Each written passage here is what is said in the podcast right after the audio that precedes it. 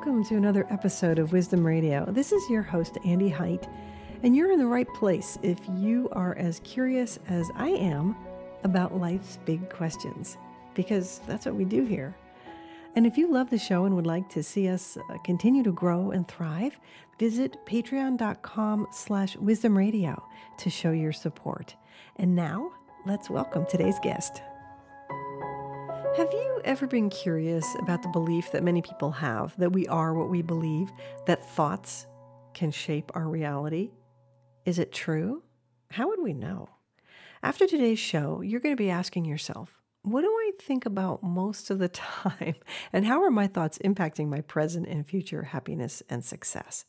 I've invited author and filmmaker Douglas Vermeeren onto the show because Quite frankly, he's one of the leading thinkers on this subject. Over the last two decades, he has done hundreds of firsthand interviews um, and he's conducted research into the lives of the world's top achievers in areas related to the mind. Um, he's made it his mission to connect the dots and to try to understand why some people are super successful in life while others are perpetually stuck in a rut.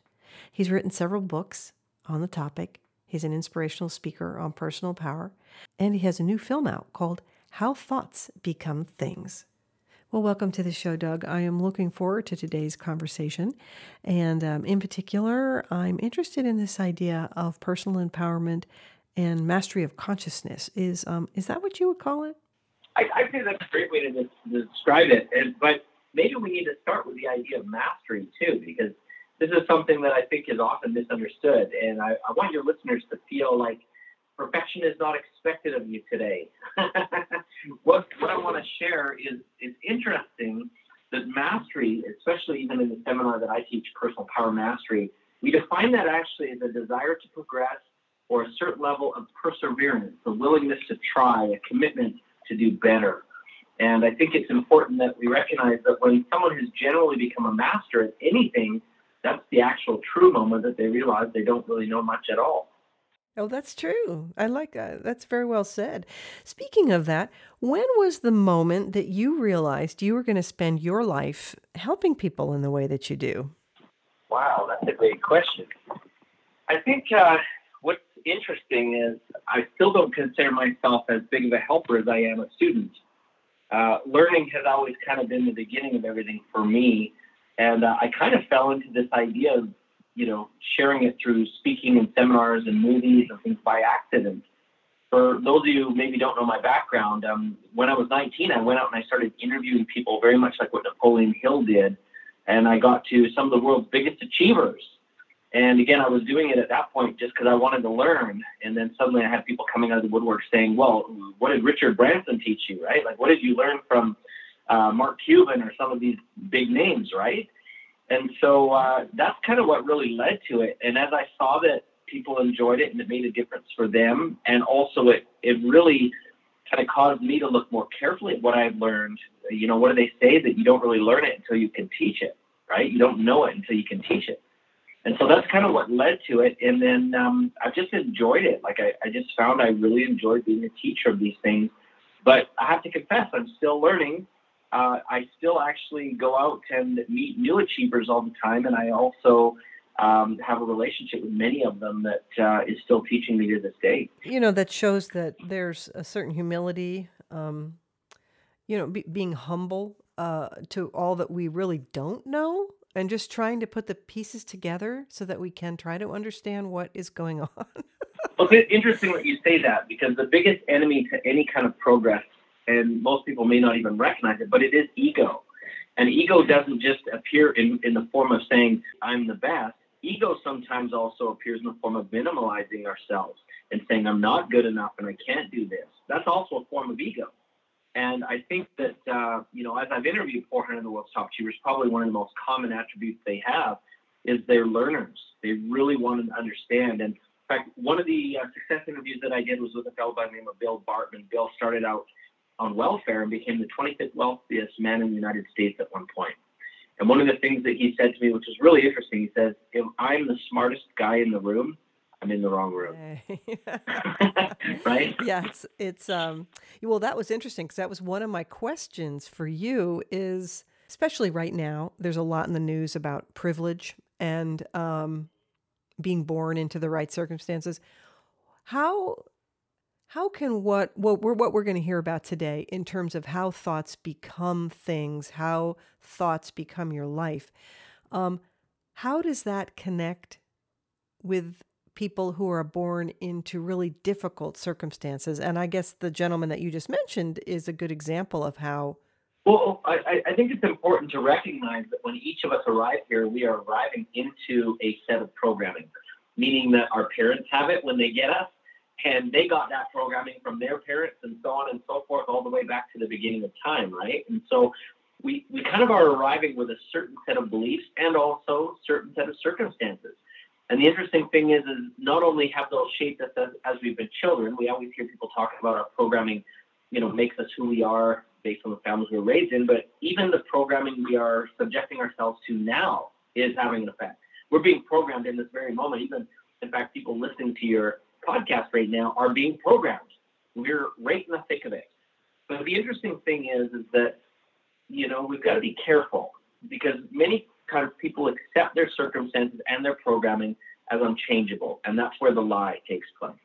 You see, you know where you started never equates to where you begin, and there's been people of every race, ethnicity, background, and culture who've been in difficult circumstances. They arrived in difficult circumstances, and the programming was less than great but there's been countless examples of people who made a choice and they've recognized that power of choice and they've risen above it. And so I think it's really important that we start with awareness and then we start by making choices that will serve us.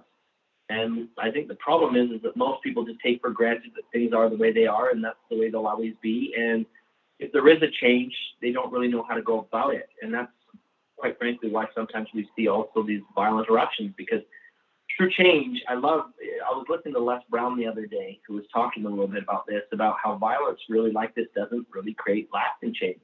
Sure, it creates a shock, but it doesn't create a lasting change.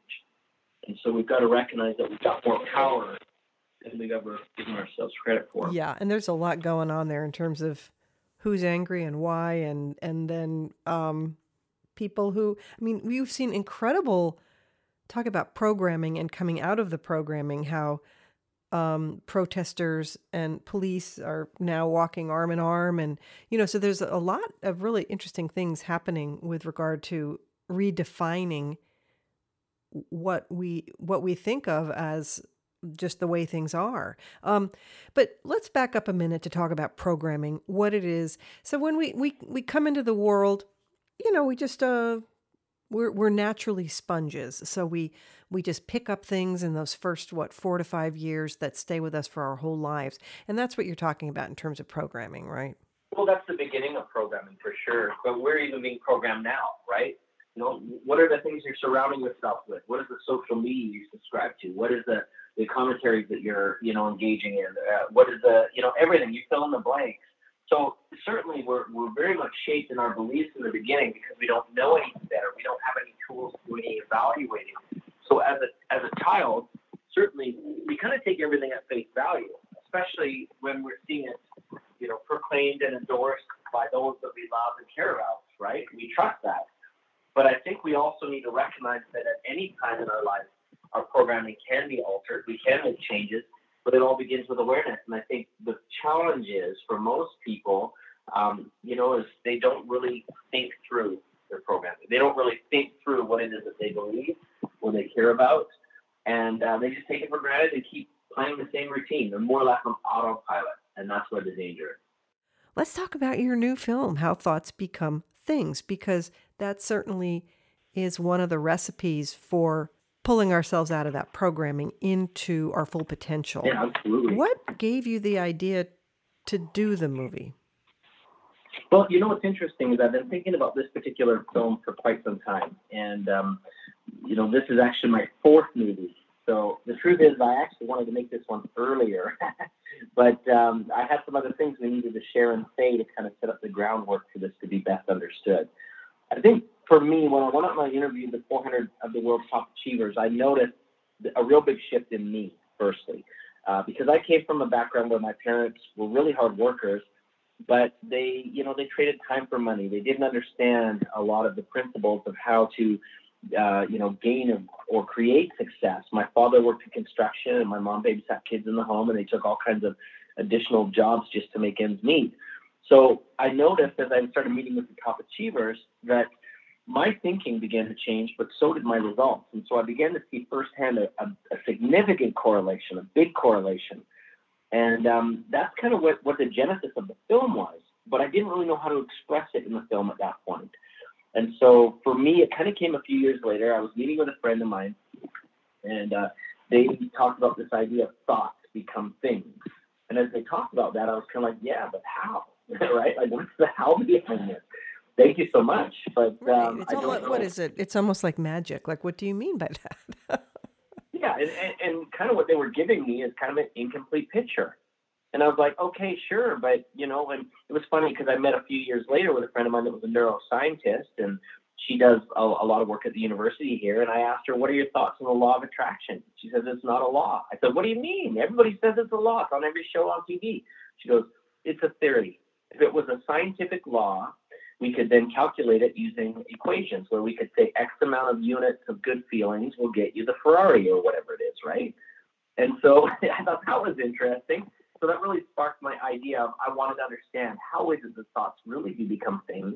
How can we actually, you know, bring these thoughts under our control? And most importantly, as a human, I have negative thoughts sometimes. I have fear, I have doubt, I have despair. Sometimes I have lots of different dimensions of thought. It's not so black and white. So what's really going on here?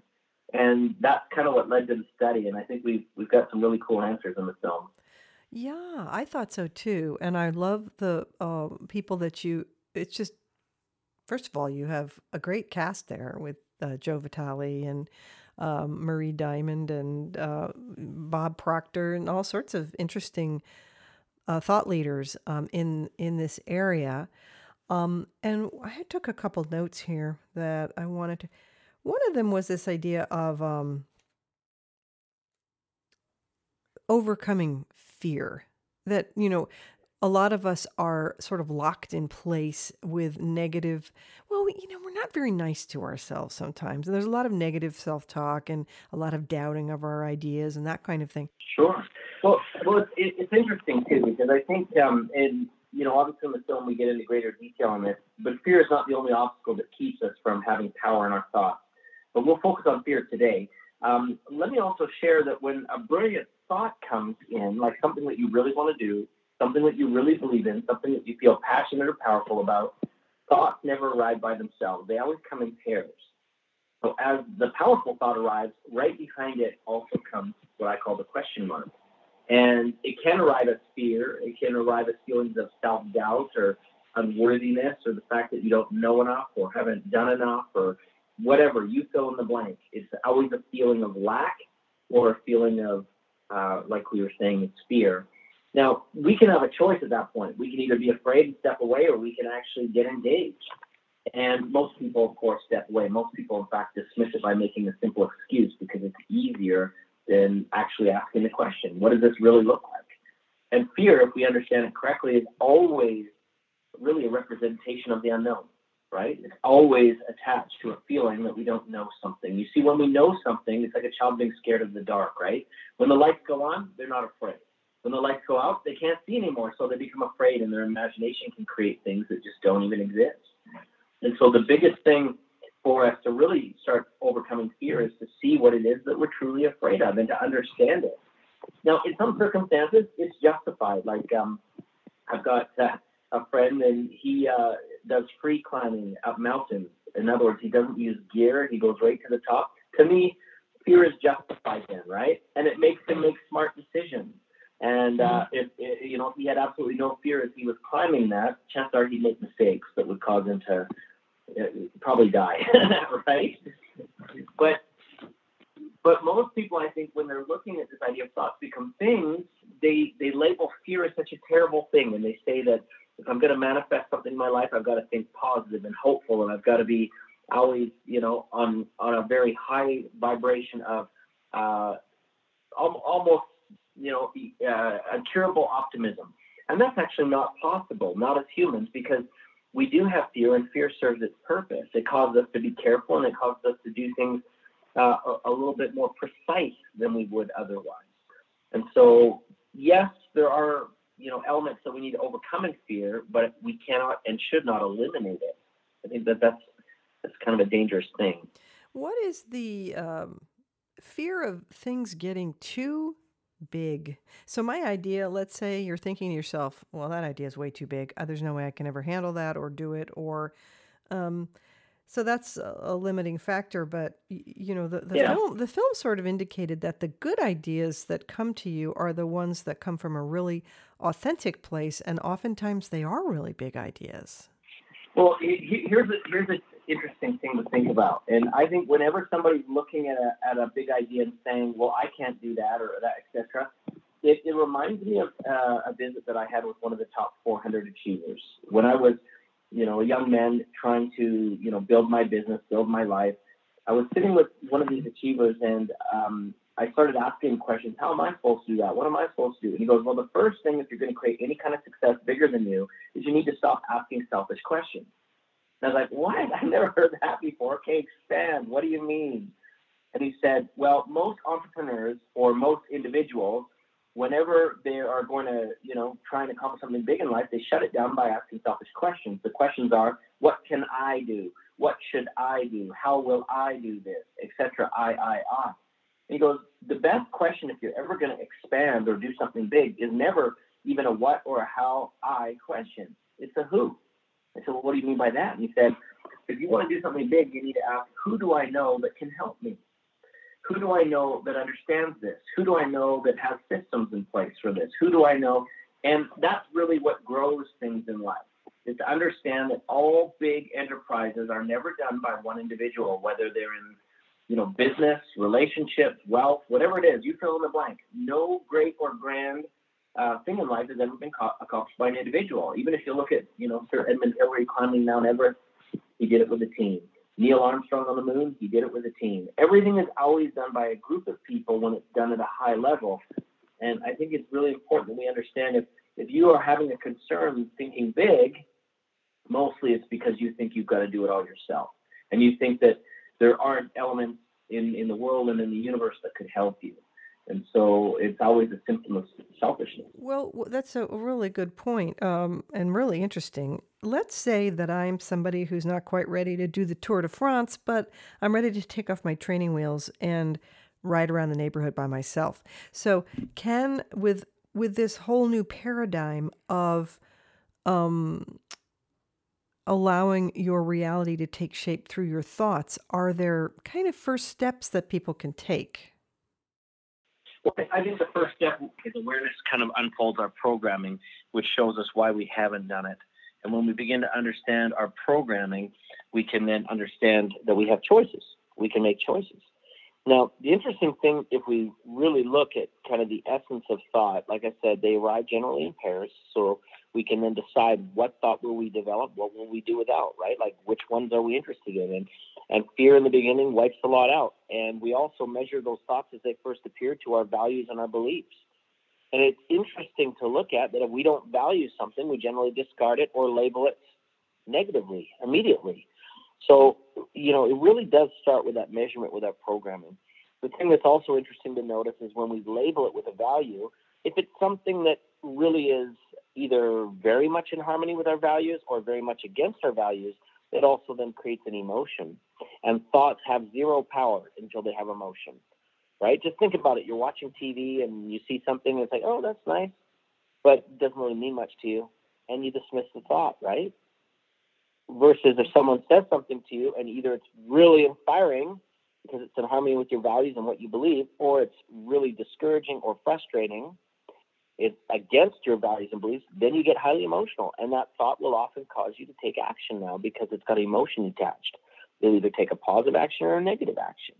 And so we've got to understand that that's what gets things going. Now, what keeps things going? Most people say, I got to get motivated. Well, motivation is actually not the thing that changes people, but momentum is.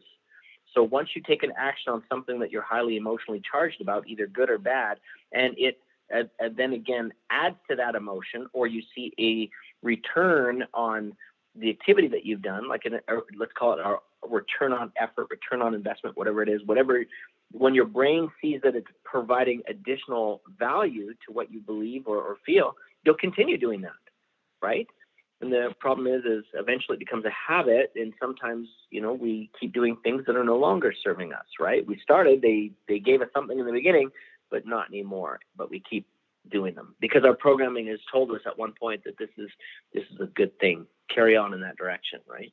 So emotion is a big piece of it. Um, so when you're when you're sort of meditating on the reality that you're envisioning, your your sort of your big vision for your life, if it's coming from a place of of true authenticity and and emotion, which would be what gratitude, love, these emotions that make things happen. Um, how do you think that? I mean, from talking to all the people that you've talked to, how do you think that actually happens? How does it? How do things go from your thoughts into real, into reality? Well, again, it's something called the ripple effect, is what we discovered. Now, we've kind of talked a little bit already about, you know, the thoughts arrived. You then kind of make a, an evaluation to see if they fit with your values or your beliefs or something that's important to you. Then the emotion is assigned to it. When the emotion is assigned to it, in our mind, we begin to do what I call a spiritual creation. We start to ask the question, how would I get started with this? And by the way, the brain never starts with what it could do, it always starts with the things it can do. So, is there a step that I can take? Is there something that I can do to start this off? And as our brain begins to create, it also asks again, Am I qualified? And that's where that selfish question comes in, right? And if people stick those, Am I qualified to just themselves? Oftentimes it's very difficult to really create success. I mean, we can get started, but we need to even at that stage be able to ask who can help me where can i learn how to do it what what is already out there in terms of support or systems etc and then as we begin to, you know, see the reality that it could be possible through that sort of spiritual creation, we then take a step and we take an action. We make a decision. And by the way, decision is never a decision until it has an action attached to it, right? That's the thing that qualifies it. Decision requires we do something. And then as we do it, you know, our brain evaluates and it sees did we make any progress? Did this serve us? Did it work as we hoped? And then we make adjustments um, and can and carry on. And sometimes the adjustment is is we're done. That's it. That's as far as we're going to go with this. But other times it's okay. What do I need to do to either repeat this in a better way? And generally, again, we only get started with things that we believe will work and things that we can do. We don't really ever invest our effort or time full-heartedly, anyways, in something that we think will fail. And you know, it's interesting. You can see that even at you know a person's work situation. If someone asks you to do something and you don't think it's a good idea, you don't ever really give it your best shot, anyways, right? You kind of hold back with you know your best effort. So it, it really is important to recognize that our mind is the same way. That we we generally won't give our best to something unless we believe that it's going to produce the outcomes that we want. How important do you think being present and allowing yourself to just wander and dream? Um, how important is that allowing yourself to have time for that in your life uh, in terms of oh, yeah. connecting with that's a, your that's true? a great question. Yeah. yeah. and that's definitely important. Very, very important. Um, there's different kinds of thinking, and I talked about this in a different interview this morning with someone else. But going back to this idea of being present, you know, it's interesting. A couple of years ago, there was a study that was put out through Time Magazine, and how they put out these uh, books sometimes on the brain or on fitness or whatever anyways, there was this one that was put out on happiness. And it talked about the most powerful sense of happiness actually comes when a person is fully present. In other words, we don't experience full happiness when we're even thinking about a happy memory in the past. I mean, those are nice and those are wonderful. And we also don't experience the fullness of happiness thinking about what a future might be. And again, that's a wonderful thing to think about. But when we're fully present, enjoying an experience as it's unfolding and being fully in that moment, that's when we experience the greatest degree of happiness. And I think that's kind of interesting. Um, but it's also interesting to note that that's also the greatest sense of accomplishment. You know, some people take the word now. And by the way, the word now, in my opinion, is the most fragile word in the entire dictionary. Even if you say it with me right now, now, the word, right? Just like that, it's gone. It's gone. That's it. Can't, can't bring it back. And a lot of people take that word now, and you've probably see those little motivational posters that they rearrange the spelling and it now spells one. If you do it now, you've won. You've seen that, and they put a nice little kitty cat on it, and everybody's happy, right? That little poster. But the truth is, is it's more than that, and it's not really a competition of a person either winning or losing. It really is this. As I've observed the world's top achievers, that word now, take the letters N O W, it really stands for no other way. And so, if you would like to achieve something successful in your life, if you want to have something where you know you're feeling fulfilled or you're feeling happy, you really need to understand how to embrace that moment of now. You need to be present for it. You need to take action in it. You need to pause and use it for thinking. You need to just really understand that that word has so much more power than we've ever given it before. I think that's really important. I love that. I love that. Well, we're always living either recounting what we've been through or thinking about what's coming up, but just to really allow ourselves to be present in the moment, I think is really powerful. I'm glad you uh, you agree with um, that. That's an important component of what you're talking about. Um, what about this idea of giving to receive? So, in other words, uh, we all come into the world with different gifts and uh, abilities, and um, and you were saying, you know, a lot of us get into that ego place where we're, you know, we're thinking about I, I. Um, do you think there's some value and power in thinking about, you know, how you can give uh, what you what you came into the world with? Um, do you think that's that's something that plays into creating this reality for oneself that is, yeah. Yeah, and, and, and that's actually an interesting way to look at it. You know, I, I think the thing that's that's powerful about you know creating a reality, you know, is that I love what Dennis Waitley said in our film. He said that we're living in a virtual reality, right? That's what he called the world, right? Uh, Joe Vitale also talked about it a little bit. And I love kind of also what Marie Diamond said. She says that everything around us is like a 3D vision board, a three dimensional vision board. And so all of that created uh, originally in our mind, the things that we have around us, it created in our mind, the circumstances that we are. Now I recognize that there's some details that, you know, they're just part of the circumstance in the world that we are, uh, you know, everything that we're in and, and part of. But for the most part, everything in your existence that you have right now was brought to you based on choices and decisions and things that you made. And I think that one of the biggest challenges that most people have is when it comes to thought, they don't really think, right? They don't think. They, they're on autopilot, and so they just kind of accept what other people's thoughts have put on them. It's almost like you've got the choice you can act or you can be acted upon, right? And most people are just content to go with the flow and be acted upon. And so therefore they experience things that they often don't care for, right? It, life is a proactive journey to those that will do it and a state of victimhood for those that will not. Yeah, wow. And well, that that people do really give other people so much power and uh, in a not in a good way, like, um, in terms of. Um, uh, so, so, let's talk about toxic people. Uh, if we're going to take it to that next level, um, what do you do about the people around you who don't share your enthusiasm for uh, the dream that you might have for yourself?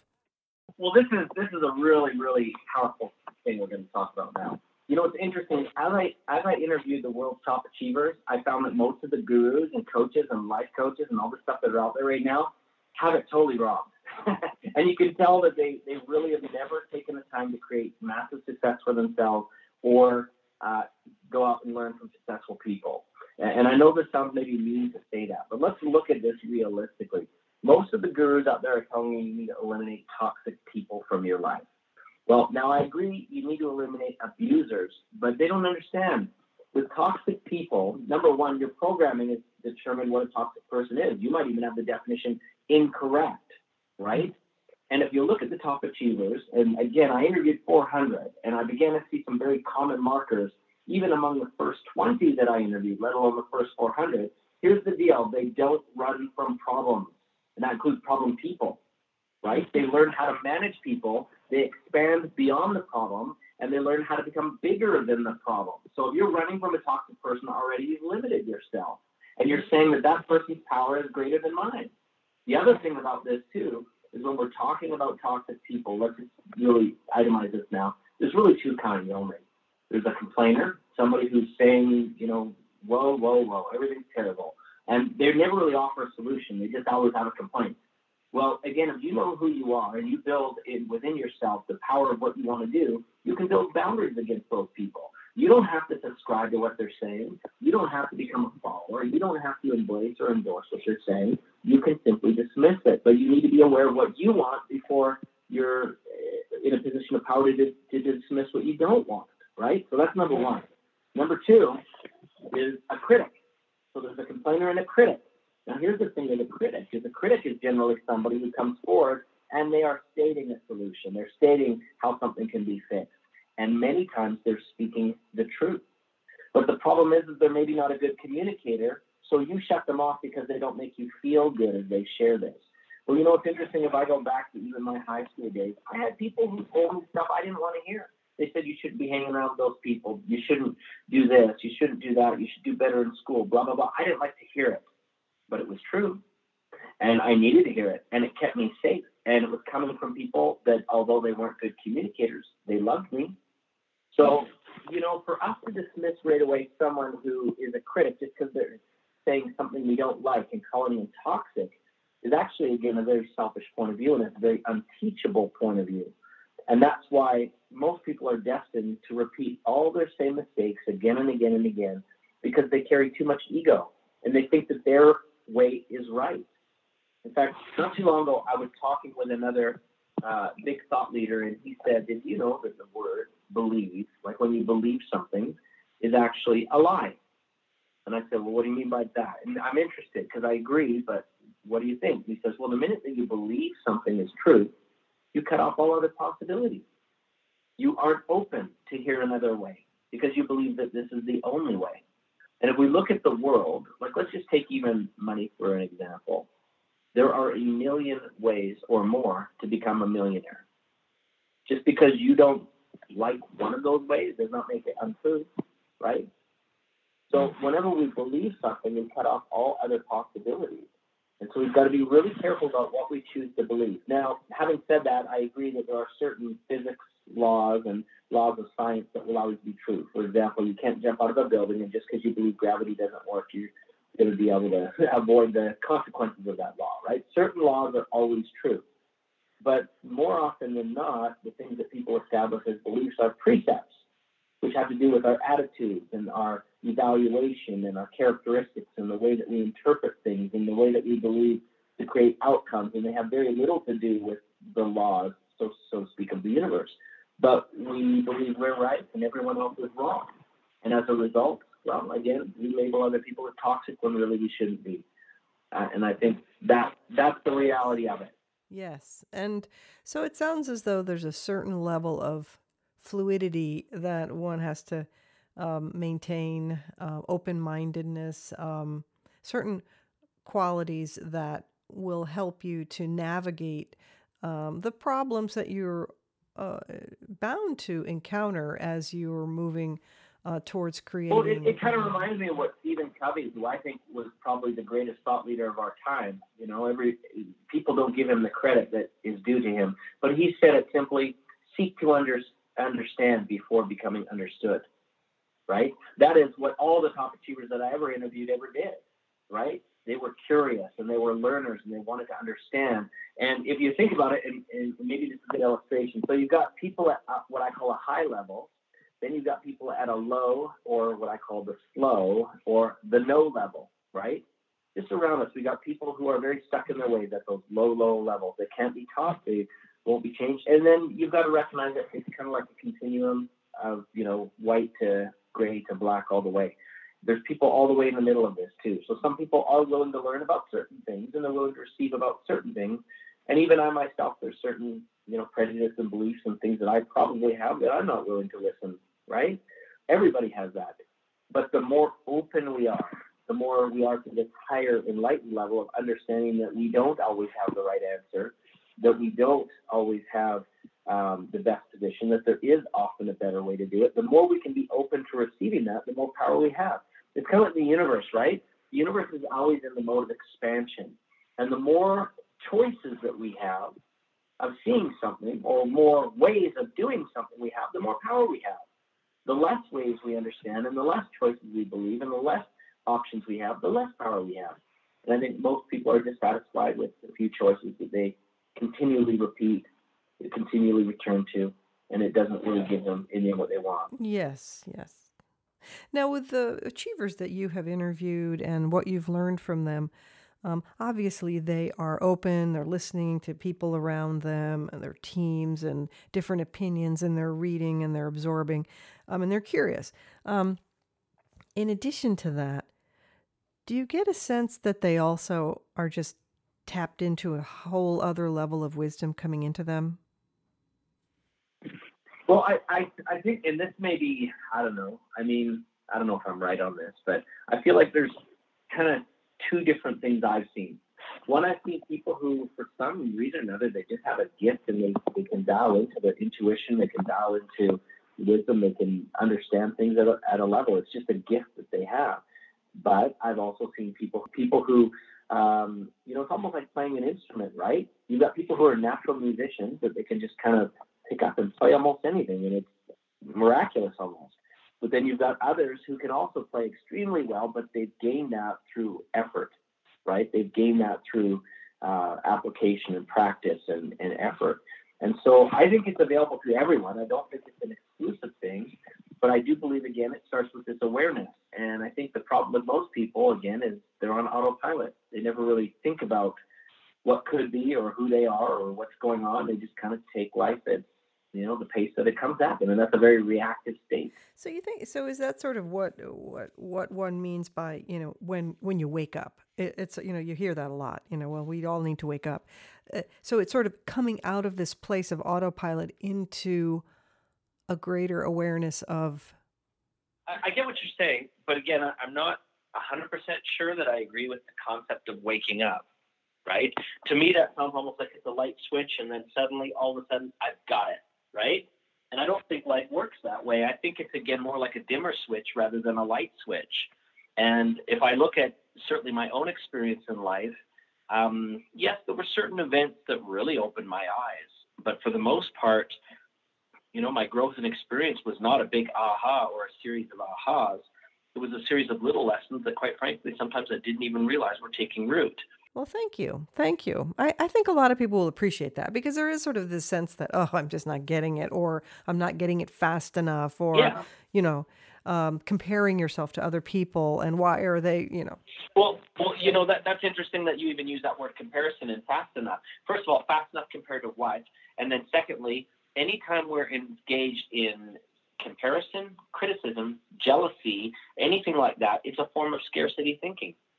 So it actually contracts and limits us, right? It works against us. So, you know, we should be very, well, we should be, again, I just want to underline that, that it's not as easy to do as we are talking about, but we should be um, very content with who we are, be satisfied that we're learning. And I think most of us, because, you know, what do they say? When you are the picture in the frame, you can't really see what the picture looks like, right? And I kind of like there's a quote that I heard once from Oprah Winfrey that says, a mentor is someone who helps us see things about ourselves that we do not yet understand. And I think that if we were to look, you know, realistically with an honest viewpoint, most of us have evolved and learned so much from some of our earlier experiences in life, right? Um, but we don't recognize it because we're inside, right? We're inside, inside. the picture frame. That's that's a very powerful visual. Yeah, you can't see the picture if you're already in it. What are your uh, what are some of your secrets for uh, let's say some of your daily practices that you uh, that you do? Well, I think um, I don't know if they're secrets. I guess. Well, we're not in your home with you, so maybe I don't know. yeah, I don't know. I mean, uh, I, I I think for me, I, I make sure that every day I'm learning something. I'm a constant student. In fact, it's interesting. One of my friends, one of my close friends, John Demartini, told me that he studies his content for what he teaches generally about three hours a day. And to me, that's neat, but I don't know if I got three hours, right? Like that's a lot of time, right? Um, so, and, that's also maybe why he's at the level that he's at. Um, so I think we've got to recognize, uh, you know, that learning needs to be a part of your day. So for me, when I wake up, I I do some reading in the morning. I also then will work out while I'm working out. I often will watch, you know, YouTube videos and learn at the same time. I'm always looking at two things. How can this apply to me today? So I'm not looking for learning to go, oh, that's neat. I'll keep that in mind next time I play Trivial Pursuit. No, I want to know like how does this apply for me today? And then I guess the other thing that I think is how we can really tell when we've learned something is can we teach it? So when I'm learning something, I always ask the question, how would I teach this? And sometimes concepts come into my mind, or even new ideas, or even sometimes investigating the thought enough tells me that what I've just learned isn't quite complete or accurate. And I find a new way. So I always question the learning that you're doing as well, I think, and that's important. And then I do carry around a notebook and I'm consistently writing thoughts or ideas or impressions that I have. And like I said earlier, I don't know if I'm kind of like these people like the musical instrument that you can just play it that comes up with great ideas. I don't know if that's me. I often don't feel like it is, anyways. But I do know that as I work hard to try and understand concepts and ideas, and I make notes and I, I approach it as though I was almost a student in school trying to understand, things become easier, right? Line upon line a little bit, and um, suddenly I've got uh, a, a clearer point of view. Yeah, I like that. So you're sort of like a dot connector. Uh, Maybe um, somebody who is well, well, you you're receiving a lot of. I once did a, a project on qualities of genius, and one of the qualities of a genius is is to have a prepared mind. So it says the prepared mind makes the potent link. So you're, you know, you have a really prepared mind, and you're connecting those dots that maybe other people don't see. Well, you know. I, I, think of Star Wars sometimes, and that's also what came to me when I was uh, watching your film on the collective unconscious. You know, Jung and this idea that we're all connected, and you know, feeling. You know, we can feel a disturbance in the force and and whatnot, but we on the flip side, we can also. It's almost like you know you just put it out there and then people just start appearing in your life or um, it is pretty amazing how how that works. I, I have no idea how that works. Do, do you? But it does seem to work. the force is strong Yes. with us.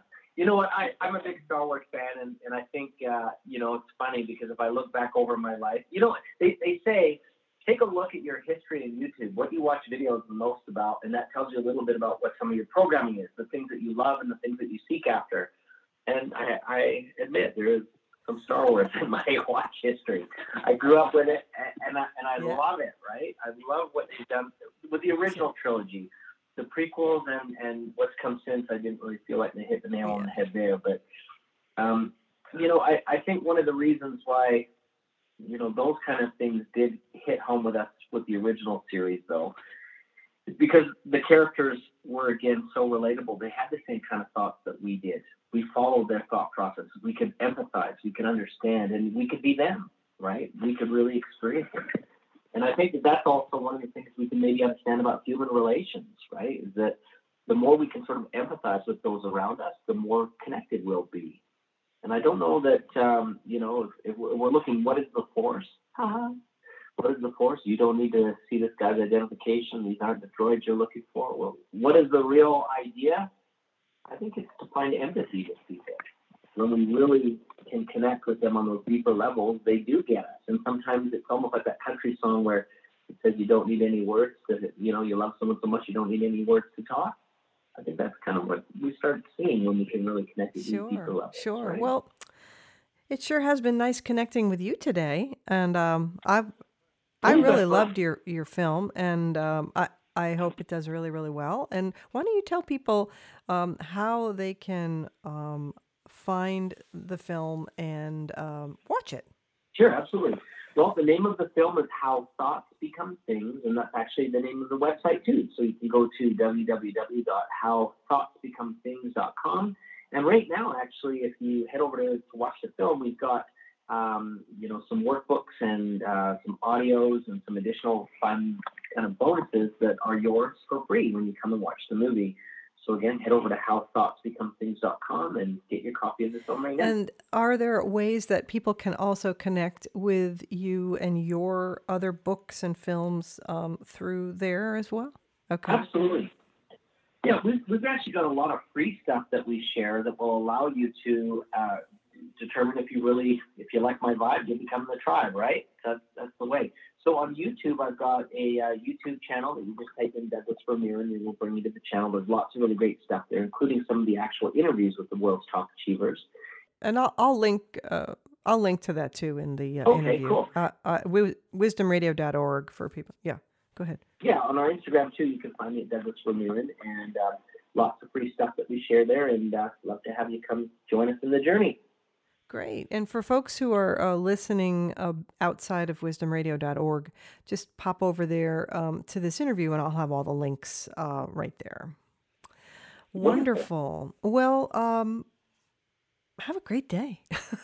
Thank you. It's been so fun being with you. I appreciate it, and uh, I wish your your listeners as well also uh, much success in the future. And uh, we're excited to support you on your journey however we can. And uh, you know, let's uh, let's do this together. That's what it's all about. Well, thank you so much for sharing your wisdom today. Uh, certainly, you've uh, learned so much uh, in your life uh, talking to amazing people and then really internalizing that and uh, ha- making an incredible life for yourself, too. I think that's really neat. Thank you.